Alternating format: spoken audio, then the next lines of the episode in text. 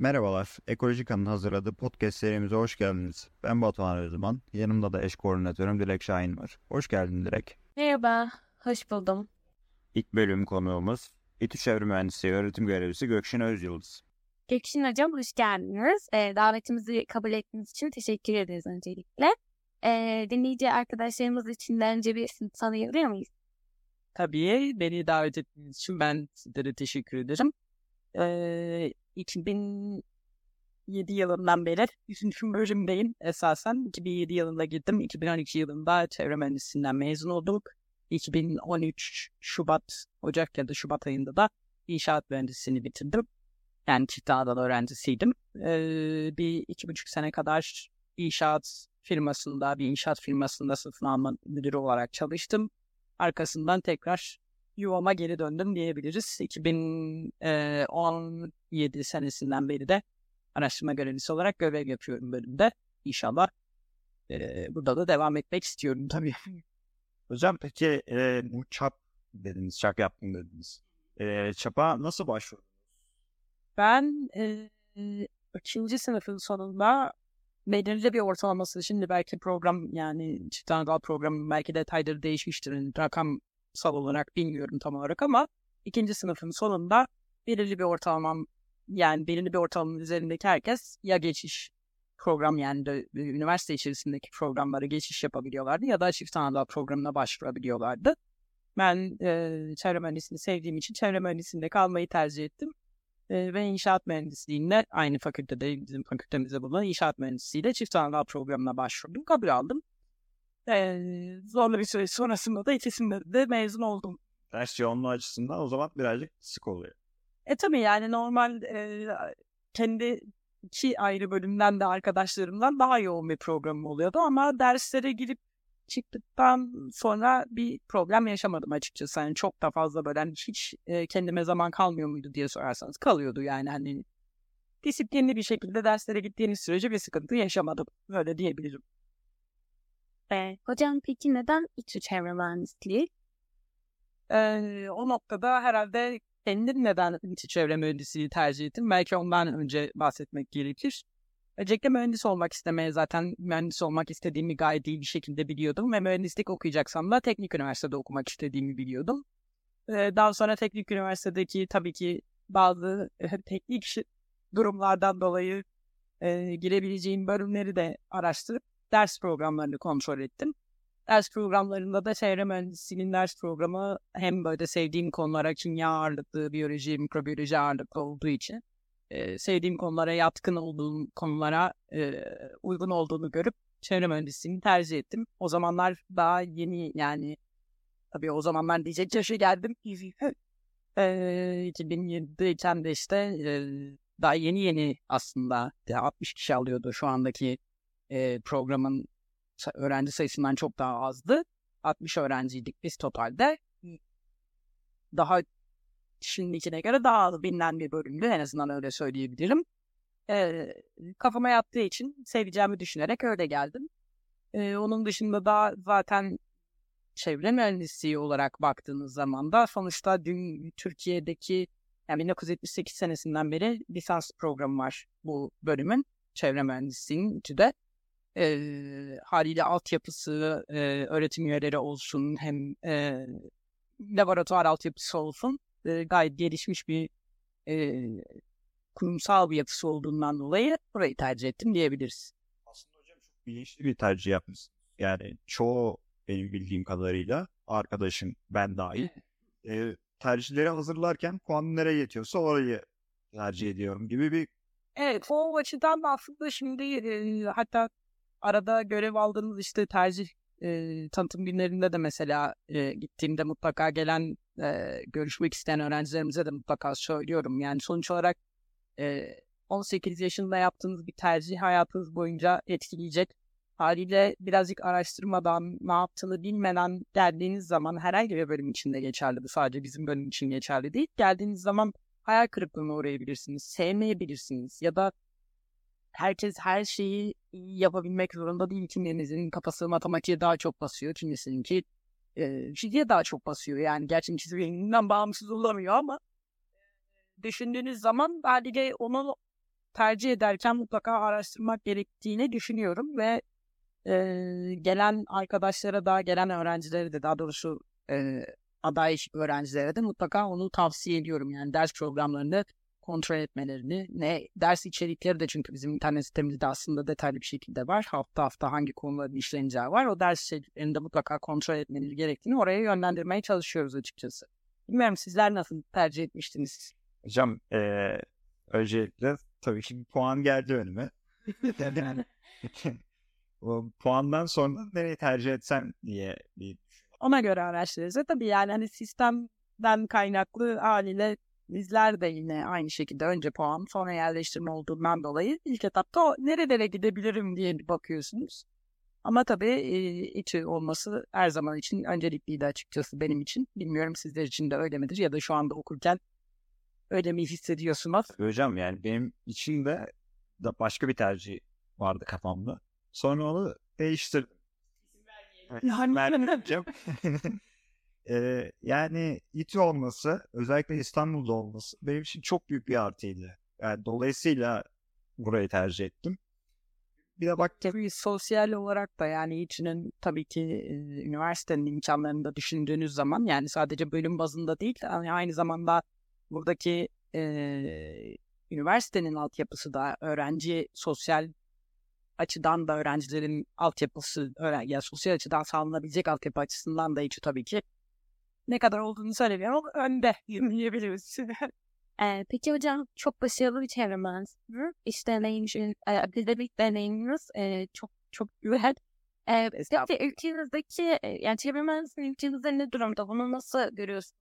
Bu durumun daha iyi anlaşılması üzerine neler yapılabilir? Açıkçası yani dediğim gibi benim ilk başladığım zamankinden çok çok daha iyi bilinçli bir toplum olarak da daha çok bilinçlendik tabii ki. Bunda tabii ki sadece şeyler değil hani belki bilimsel olarak biz tabii kendi aramızda çok konuşuyoruz ama e, iklim krizi işte kuraklık, müsilaj mesela son zamanlarda hep kulağımıza artık yeni giren bir toplumun yeni öğrendiği bir kavram. E, bunlarla iyice tabii ki bir ön planı çıktı. Tabii onun dışında e, kaynak olarak da bazı işte sürdürülebilir şimdiki biliyorsunuz S-Word diye geçen yurt dışında da e, sürdürülebilir çalışmalar yapabilmek için e, artık fabrikalar işte ya da işte sanayi de aynı şekilde atıkların artık bir kaynak olduğunu başka bir e, şeye ham madde olarak kullanılabileceğinin farkına varmaya başladı. E, farkına varmak mecburiyetinde de kaldık açıkçası dünya olarak haliyle e, elimizdekilerin yok olmaya başlamasıyla beraber. Haliyle o açıdan çevre mühendisliği şu anda e, dünyada tabii ki çok çok çok e, önemli bir mühendislik dalı. Türkiye'de de e, belki bir tık daha geride şey olabilir ama Türkiye'de de şu anda artık e, özellikle büyük sanayi kuruluşları aynı zamanda bakanlıkta tabii ki proje ARGE projelerinin desteklenmesiyle beraber e, yine önem kazanmaya başlıyor diyebiliriz. Yani daha başlamadı ama e, olması gereken kadar değil. En azından öyle diyebiliriz. Peki hocam tercih edecek arkadaşların en büyük sorusu çevre mühendisliğinin iş alanları neler? Hani hangi alanlarda istihdam sağlanıyor? Hangi alanlarda istihdam sağlanabiliyor? Birçok yani şöyle söyleyebiliriz. Aslına bakarsanız üretim olan herhangi bir yerde insan olan herhangi bir yerde de tabii ki atık olduğundan dolayı insan olan herhangi bir yerde zaten çevre mühendisliğine ihtiyacımız var ama üretim olan herhangi bir fabrikada da aslına bakarsanız çevre mühendisliğine ihtiyaç var. Bu ne demek? Ee, sonuç olarak siz eğer bir üretim yapıyorsanız illaki e, ürünler ortaya çıkarken bir yandan atıklar da ortaya çıkıyor. Haliyle bu atıkların bertarafı belki yeniden kullanımı, belki değil mutlaka artık göz önünde bulundurulması gereken bir şey kaynak olarak yeniden kullanımı, işte şu kullanımı, şu kullanımının azaltımı gibi e, konuların da önemi var. Haliyle e, tüm bu alanlarda çevre mühendislerinin bulunması gerekli. E, istihdam olarak baktığınız zaman işte dediğim gibi e, yine daha iyi yerlere gelmeli. E, kendi şahsi açı yani şahsi görüşüm olarak baktığınız zaman daha iyi yerlerde olmalı. Ama kendisini geliştirmiş bir öğrencimiz e, başarılı arası başarılı derken şöyle söyleyeyim hani sadece başarıyı sadece bir e, not ortalaması olarak değil aynı zamanda sosyal olarak da kendisini geliştirmiş e, yalnızca e, dışarıdan da e, fırsatları değerlendirebilmiş bir öğrencimizin iş bulmakta bir sıkıntı çekeceğini ben zannetmiyorum zaten. Ee, onun dışında fabrikalarda, e, belediyelerde ya da işte su ve kanalizasyon idarelerinde birçok yerde çalışma alanı buluyor. Danışmanlık firmaları var. Bir dediğim gibi hani üretim olan herhangi bir yerde atık ortaya çıkacağından dolayı mutlaka bir tesis de olması gerekli. E, şimdi bakanlığın da e, şeyleriyle e, girişimleriyle bu özellikle arıtma tesislerindeki standartlarımız da düşüyor. Deşarj etmemek istiyoruz çünkü artık bir silajdan sonra iyice sıkılaştırdık. Olması gerektiği gibi e, Avrupa Birliği standartlarıyla da zaten eşdeğer gidiyorduk. E, haliyle çevre mühendislerinde bu, bu noktada epeyce bir iş düşüyor. Omuzlarında yük var. Aslında hocam e, bu istihdama girmesindeki en büyük ölçütlerden biri olarak şeyden bahsettiniz. Kendinizi geliştirmekten bahsettiniz. Hem fıkhi açıdan hem e, bilgi açısından. Tabii ki yani buradan sonuç olarak biz temel bir e, eğitim veriyoruz. Pardon lafını böldüm ama yani temel eğitimini e, tabii ki detaylandırdığımız e, çok şimdi hani şey gibi düşünülmesinden dördüncü sınıfa geldikleri zaman koca koca tesisleri tasarlamaya başlayacaklar. Sizce üzmek istemem. E, ama e, sonuçta bir alanda uzmanlaşmak için yalnızca üniversite eğitimi değil daha sonra yani yandan ne gibi e, fırsatlar var, ne gibi eğitimler var birçok çünkü artık eskisi gibi değil. E, yeni neslinde e, elinde çok çok fazla imkanlar var. İşte kurslar var yurt dışında artık hayatımıza online eğitimle daha da çok girmiş olan bu online toplantılar, webinarlara katılarak da kendilerini geliştirebilirler aslında. Öyle düşünüyorum. Pardon sen bir şeyi söylüyordun. Böyle. Böyle kendini geliştirmekteki aslında en büyük fırsatlardan bir tanesi de bence yani benim kendi kanımca okulda başlıyor hocam. Tabii. Ee, İstanbul Teknik Üniversitesi olmasından ötürü hem İstanbul gibi bir metropolde onun büyük bir avantajını ben e, yaşadığınızı düşünüyorum. Haklısınız. Hem buradaki e, aynı zamanda sizlerin de tabii içerisinde bulunduğunuz kulüp etkinlikleri de böyle şeylere imkan tanıyor. Sizlerin e, yani bölümde de yine bizler de elimizden geldiğince yardımcı olmaya çalışıyoruz. Hani dışarıdan e, uzman kişiler getirmeye çalışıyoruz. E, piyasada çalışan insanlarla sizleri bir araya getirmeye çalışıyoruz. Ama sadece bizim değil, öğrenci kulüplerinin de bu konularda çokça çalışmaları olduğundan dolayı sizler için de tabii ki çok büyük bir fırsat oluyor bu. Hocam bize gelen sorularda genelde şey oluyor işte çevre mühendisleri mezun olunca işsizlik kalıyor iş bulamayacak mıyım gibi. Siz hiç e, mezun öğrencilerinizde böyle bir durumla karşılaştınız Yok. Açıkçası e, dediğim gibi kendisini e, geliştirebilmiş herhangi bir öğrencimizin ben işsiz kaldığını hiç duymadım. Yani e, en azından kendi bildiklerimden söyleyebilirim. Bir işsiz kalma gibi bir şey yok. Yani hani bu birazcık da şeyle alakalı dediğim gibi hani kendisini geliştirebilmekle alakalı. Nereye yönlendirmek istediği, kendi kariyerini nereye yönlendirmek istediğiyle de alakalı bir şey haliyle eğer onu güzel kavrayabilirsek ki bu da o temel eğitimi doğru almaktan geçiyor aslında. İyi takip edilebilirse bu işte parçaları birleştirmek dediğimiz hani bizde bizlerin dönem dönem verdiği dersleri bir şekilde e, güzel bir yerde birleştirip hani ben kariyerimi bu yönde ilerletmek istiyorum diyen hiçbir öğrencimiz işsiz kalmadı. Peki hocam şey içi yüksek, içi de yüksek faz fırsatları hakkında ne? Yani İçinde yüksek lisans fırsatları tabii ki birçok sayısını şu anda asla bilmiyorum. Ee, farklı bölümlere de e, geçilebilir. Yani buradan mezun olduktan sonra yüksek lisansa devam etmek istediğinizde başka bölümlere de gitmeniz gerekiyor. Ufak bir e, bilimsel hazırlık eğitiminden sonra başka bir eğer çok farklı bir bölümde okuyorsanız eğer e, e, bilimsel hazırlıktan sonra başka bölümlere de gidebiliyorsunuz. Ama bizim bünyemizde iki tane çevre mühendis, e, çevre bilimleri, mühendisliği ve yönetimi ve environmental biyoteknoloji olmak üzere iki tane yüksek lisans programı var. Aynı zamanda yine sürdürülebilirlikle alakalı bir yüksek lisans programı açıldı. Bu sene öğrenci alımına başladı. E, o da çok yeni bir bölüm.